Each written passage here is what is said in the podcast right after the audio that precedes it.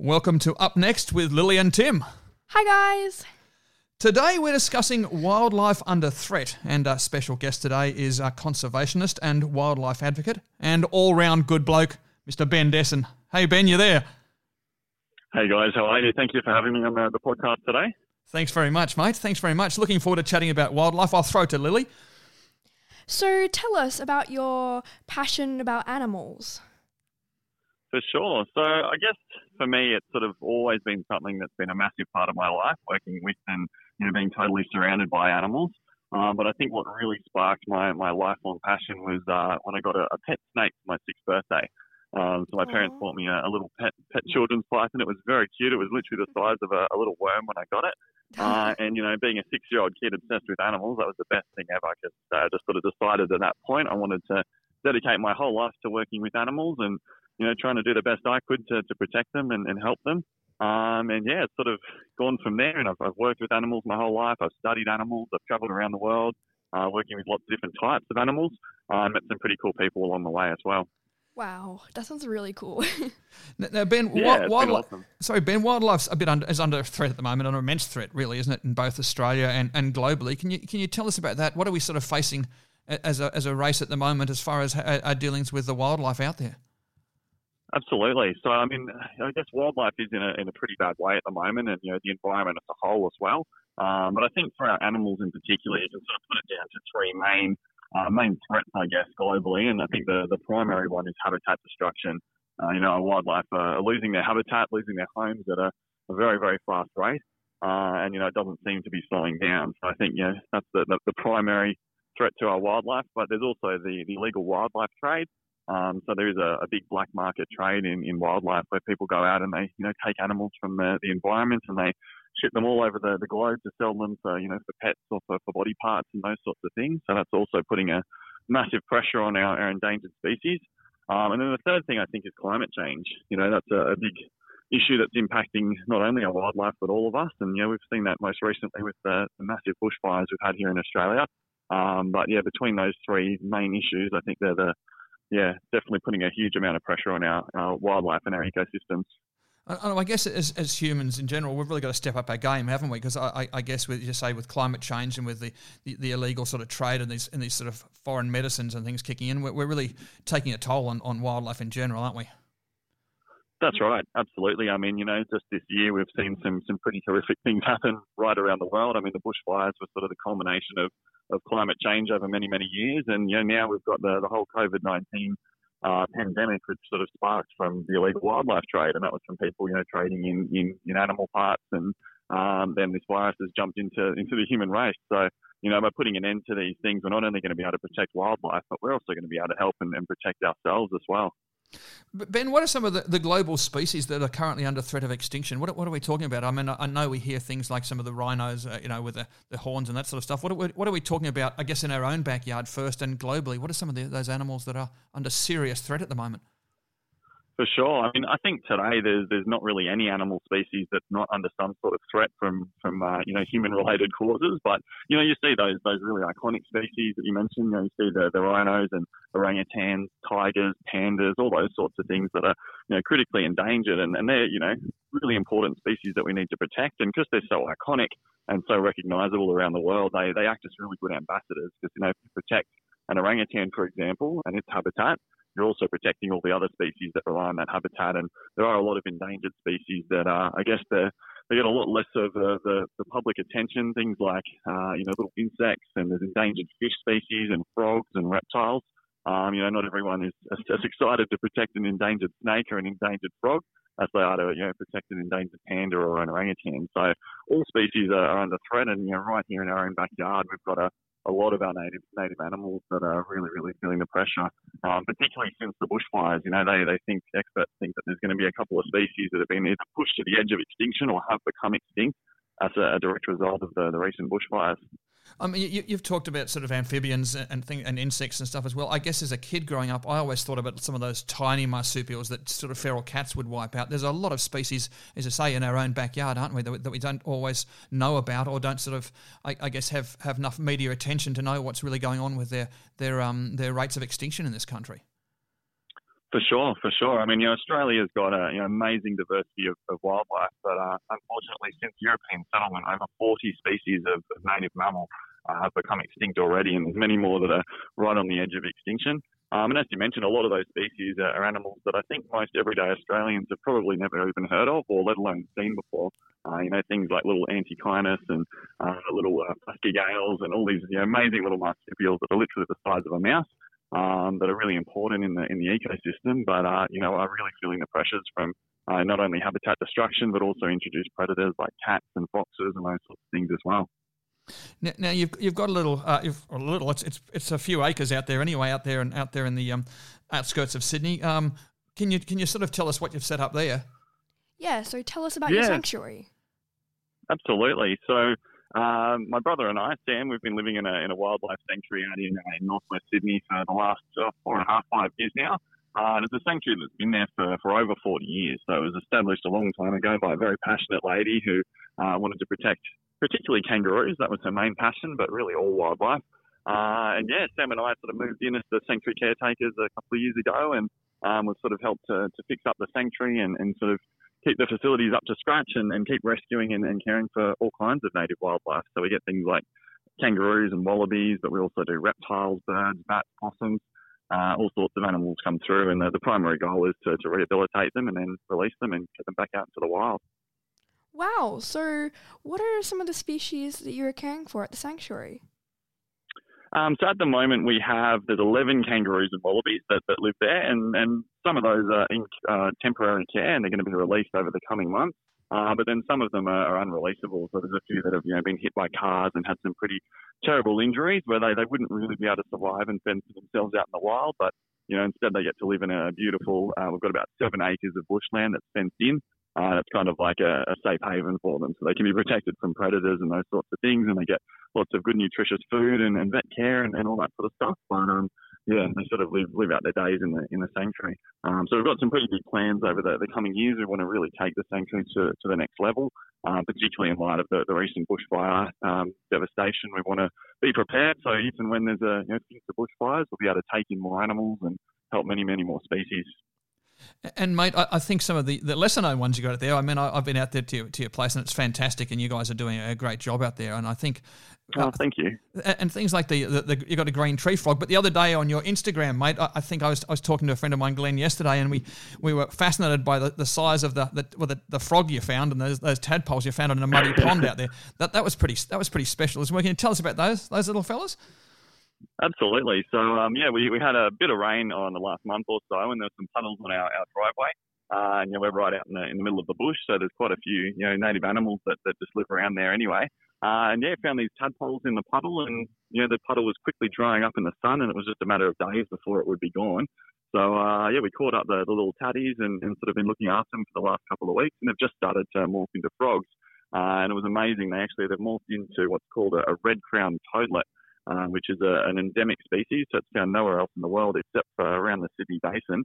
Uh, and it's a, a, vulnerable species. So it's a tiny little toadlet. It's a, you know the size of your, your little finger, um, and it's got this beautiful red crown on the top of its head. Uh, but yeah, definitely uh, habitat destruction and uh, you know, climate change have been putting the pressures on that species. So we're very, very happy to find that they're happy and thriving on our property. So great to, to be able to release those little guys back into the wild. Is it fair to say if the frogs have disappeared, then then nature's in trouble? Is, are they are they a real sort of I guess um, barometer for for for um, change and and and cha- adverse change? I guess in, as far as the um the uh, not the not just the climate but the uh, conditions that they're they're facing at the moment. Absolutely, yeah. I mean, amphibians and, and frogs in particular are great environmental indicators. Um, so if you've got frogs that are happy and thriving in an ecosystem, you know, it's just a pretty good sign that that ecosystem's doing quite well. Uh, but as soon as your frogs start to, to drop off, definitely there's something going on, and it could be you know pollutants in the in the waterway, uh, or you know there could be uh, there's various diseases and, and um, uh, funguses that are affecting our amphibians. There's a terrible fungus called the chytrid fungus, which is uh, actually wiping out amphibian populations right around the world. And it basically goes through and it affects the frogs and, and, and kills the frogs and kills the tadpoles, and they're, they're unable to, to reproduce. So, yeah, 100% frogs are a really important environmental indicator for us. What, what can we do as, as far as protecting some of the world's frogs? I mean, at where we are, Ben, is where the uh, the uh, golden bell frog is, and I think they've they've certainly changed how they approach the environment here. They've been chopping any sort of trees and, and left logs, and they've created ponds and things around Sydney Olympic Park.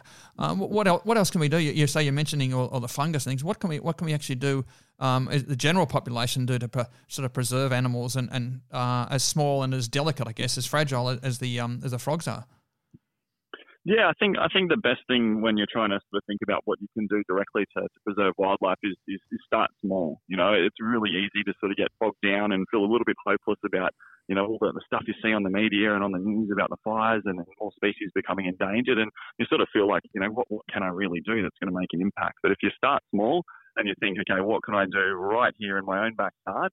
uh, that's going to make an impact, even just for the local species in my area, that's a really, really good uh, place to start. Because if everyone does those little little things in their own lives to, to make a difference, uh, lots of those little impacts have a have a, a, much greater impact overall, and you send out those those ripples of change. So, you know, things people can do are you know encouraging wildlife into your yard. So something as simple as building a little frog pond, or you know planting some native plants that have uh, you know beautiful flowers like grevilleas and bottlebrush that'll bring in native birds.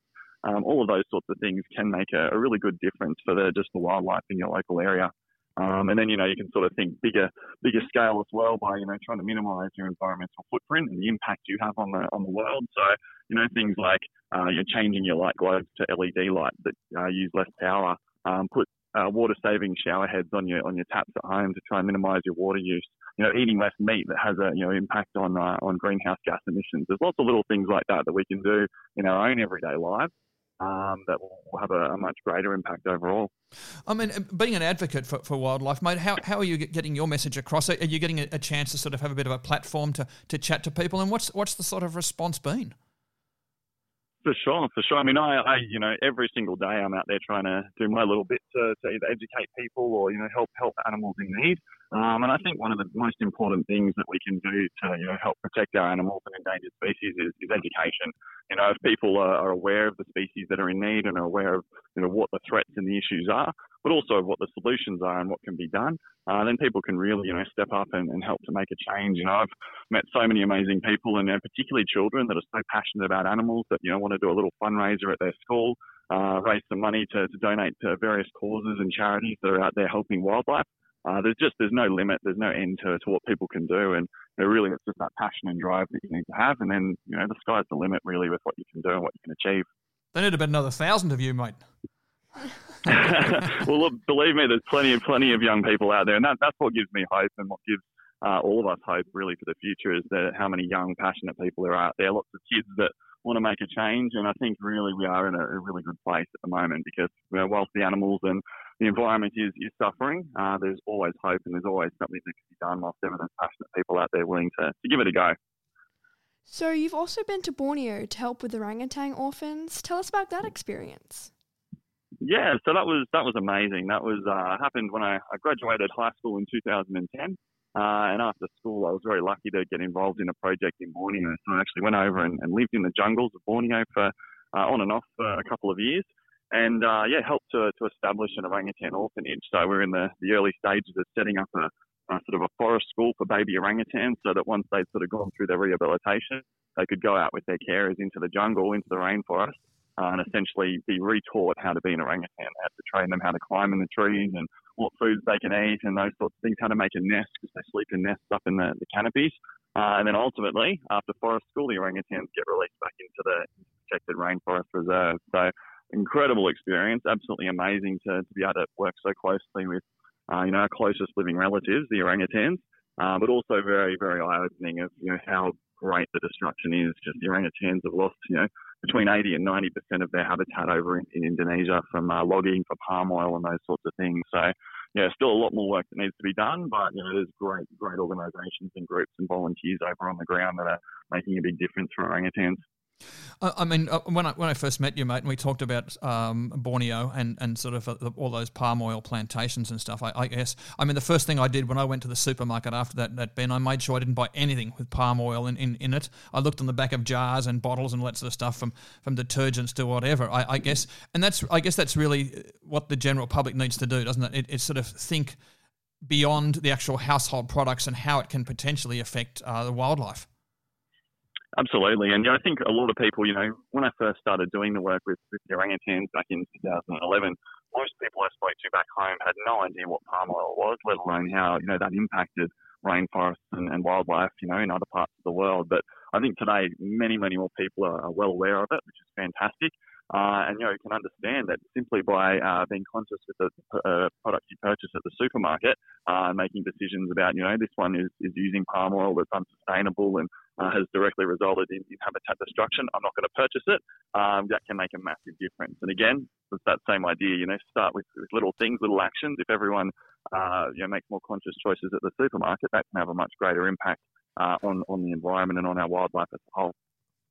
Yeah, what else? What else can people do, mate? You, you, say making sort of impact at the at the shop at the supermarket. What else do, do, you think we can do on a, on a global scale? I mean, it's a it's a big ask, I guess, but not just in, in sort of our own backyards, but across the across the globe. I mean, how how do we change some of the things that have been around for a long period of time, like the what's been going on with the wet markets in, in China and, and places like that? How do, how do we change that mentality? Do you think? Uh, I mean, it's a it's a massive, yeah, massive issue and a, and a huge, huge problem. But I think you know, the biggest thing we can do is, is, definitely put pressure on governments. And I think because of everything that has happened this year with the fires and, and now COVID 19, which has impacted, you know, every country all around the planet, um, you know, this is a really good point when we can sort of have a, a reawakening as, as, such and sort of rethink how we've, we've treated our planet and treated the environment. Uh, and, and, you know, hopefully government's going to be more open to, you know, stopping these sorts of things, the wet markets and the illegal wildlife trade.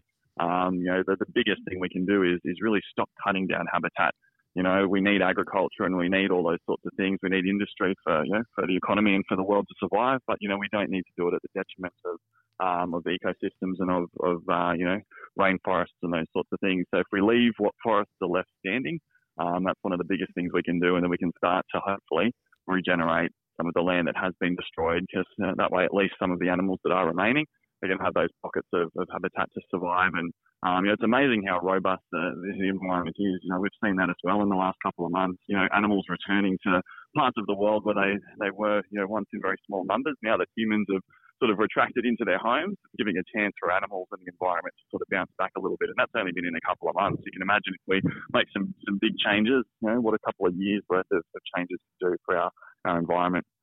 So I mean, everybody to stay indoors, mate. The skies are clearer. The, the, the, the sea seems the sea seems fresher. You know, you, you, can see you can see sort of mountains in the background. So you're right. I, I, think look from a from a terrible pandemic that we've faced, there's some good things as far as the environment's come out of it as well, isn't there, mate? Um, I mean, does it does it stop with governments? Is that is that where we need to get to, really, as, as far as I, I, guess the advocacy of, of our wildlife here? Do, do uh, sort of governments need to step up and, and, sort of, I guess, stop thinking of the hip pocket and start thinking of the, the long term effects of our of our planet, really.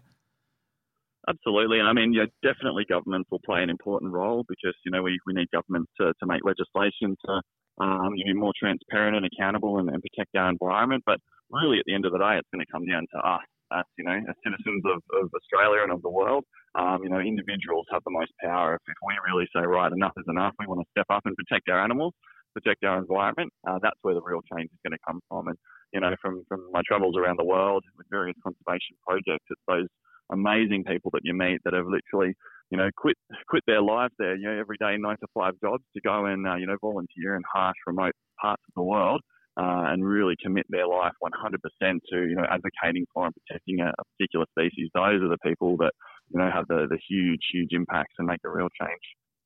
So I bet you've met some interesting people who are dedicating their lives to helping animals. Tell us about them. For sure, for sure. I mean, there's there's so many, so so many people that I've, I've met around the world that just absolutely blow you away with their with their passion. Um, very very inspiring people. You know, I think one of the the people that uh, was such a, an inspiration to me and an idol to me was uh, his name's Dr. Willie Smits. He's a, a Dutch scientist who lives in Indonesia, uh, and he's lived in Indonesia for, for well over 30 years. And basically, he uh, was over uh, a young uh, teenager in his early 20s uh, studying in Indonesia, and he came across an orangutan that had been um, trying to be sold at a market, but it was quite sick. So they basically just thrown it on a rubbish heap. Uh, and he was walking through this market and found the baby orangutan that was very close to death, and he took it in and he looked after it and sort of ended up nursing it back to health. Uh, and that was his his sort of moment where he said, right, I'm going to commit my life to protecting orangutans. And over the last 30 years, um, Dr. Smits has, has created all these incredible orangutan rehabilitation centres and orphanages, and uh, he's you know protected and, and bought up as much land as he can to use as reserves for releasing them. Um, and he's just an example of, of what one passionate person can do. Uh, and he would have he would have been responsible for saving hundreds, if not thousands, of orangutans um, just from his his efforts. So, and there's you know there's many people like that, and you know I think behind every endangered species there is a champion, there is a, a person or a group or an organisation that's uh, really fighting to to protect that species, and that's what really gives us, us hope for the future. I mean, spending time in the, that jungles, mate, and being inspired by Dr. Smits. I mean, obviously, a lasting, a long-lasting impact on yourself, isn't it? And, and do do you think we, do you think what we should probably try and do is get like, like a subject like I guess wildlife advocacy into the schools, mate? Maybe that's a, a way forward to sort of really, I, I guess, as in a science project to really get people. I mean, the kids, that's the future to get them focused on on what can be done. Brilliant. Yeah, absolutely. I think we should, yeah, look at, let's talk to the Department of Education yeah. some, some, more conservation into our schools. I think that'd be fantastic because, uh, you know, by the kids learning about the endangered species and what can be done, uh, hopefully that's going to really spark them up. And, you know, even if there's, there's some kids that, you know, they, they may not choose to have a, a career path working with animals, at least they've got an appreciation and a respect for them. That's the main thing. And then I'm sure there are going to be some kids that go, hey, you know, I want to really step up and make this my life and, you know, go on to be a scientist or a zoologist or a conservationist. Um, and, you know, the, the impact they could have over their lifetime could be absolutely huge. I mean, besides yourself, mate, what other sort of people have you seen back here in Australia as far as doing doing their, their bit for animals? I mean, we, we can, you can talk about obviously we, we mentioned um, had had a chat with with uh, Donna over at um, at Zambi, but also some of the some of the um, people in in this country, all around this country, that have sort of stepped up to sort of put, dedicate their lives to animals, as you suggest. For sure. I mean, yeah, there's there's people right across the country that are you know working uh, tirelessly around the clock to, to help wildlife. Um, you know, it could be just a, a, single wildlife carer that volunteers their time to raise orphan babies and release them back into the wild, right through some of the some of the bigger organisations and groups that are doing amazing work. Um, there's, a, there's an incredible project called Aussie Ark, um, which is um, you know in collaboration and sort of funded by the Australian Reptile Park. And Aussie Ark uh, is up in the, the Barrington Tops. And they've, they've purchased huge amounts of, um, of land and, and sort of uh, bushland ecosystems up there where they're trying to breed uh, you know, endangered species. So things like the Tasmanian devil uh, is what they started with, but now they're doing all sorts of native mammals like numbats and um, some of the other small native native marsupials. Um, and their goal is to have these insurance populations so that, you know, worst case scenario, uh, if and when, you know, species start to become extinct in the wild and there's, there's just not enough habitat for them, at least they've got these, you know, captive species banks where these animals are living in, you know, essentially the same as their, their natural, natural habitat, but just in sort of fenced in predator proof areas um, where we then have these, these reserves of these species that can then be used to either repopulate areas or, you know, at least that species can, can still live on even if they can't survive in the wild. So, what, what can we all do as kids to help animals survive in the wild? For sure. So, really, really good question. I think that comes back to that sort of, um, you know, what can we, we do as individuals in our own backyard to, make a difference? Um, and I think, yeah, as, as, kids, the best thing you guys can do is, um, you know, think about the animals in your local area. So you maybe do some research and find what species live nearby. You know, if you guys living out near the the um, green and gold bell frogs, that's an awesome start. Maybe you could look at building a little frog pond in the backyard um, you know, introducing some native plants. You know, there's various native grasses and reeds and things like that that can provide awesome habitat for, for local amphibians in your area.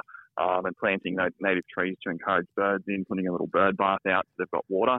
Those are all really, really good things that you might think, hey, it's just a really small, uh, small step, but uh, you know, it can have a have a huge impact. Um, and then, you know, if you want to take it even further, organising fundraisers at school can be really good. You know, pick a, a great charity, you know, a charity like Aussie Ark that's doing this amazing work. And, um, you know, get together with your friends and try and think of a, a, really cool fundraiser that you could do at school to, to raise a bit of money that you can then donate to one of these charities that are doing incredible work. Because a lot of these charities don't get any government funding. Um, some do, uh, but the vast majority of them, you know, it's up to them and the money that they can raise to, to, you know, to do this, this good work and have a great impact. Can kids volunteer at your place? Um, one day, yeah. At this stage, we don't have a sort of a volunteer program up at, and, and running, but absolutely the goal is that we can sort of you know, get to that point where we can have volunteers coming through and you know, get kids out there and um, you know getting some experience with, with animals and conservation. Um, but there are some great programs around that you can do. I know again up at the Australian Reptile Park they do a Kids to Keeper program where you get to go up and sort of see some of the, the breeding programs that they have and sort of have a, a day in the life of a, of a keeper um, doing those sorts of sorts of projects. There's also a really good um, uh, the school holiday program called the Future Vet Kids Camp um, so it's for kids that are, you know, potentially interested in being a vet one day, but also just wanting to work with any animal. And they run those in the January school holidays. Uh, and you can also go along for a week and, yeah, just sort of get a, a taste of what it's like to, to work with animals. So, yeah, lots of opportunities out there for, for passionate kids for sure. So, if you've got money to donate from selling your school old school uniform, can you donate it to some of the um, wildlife to help them out or your place?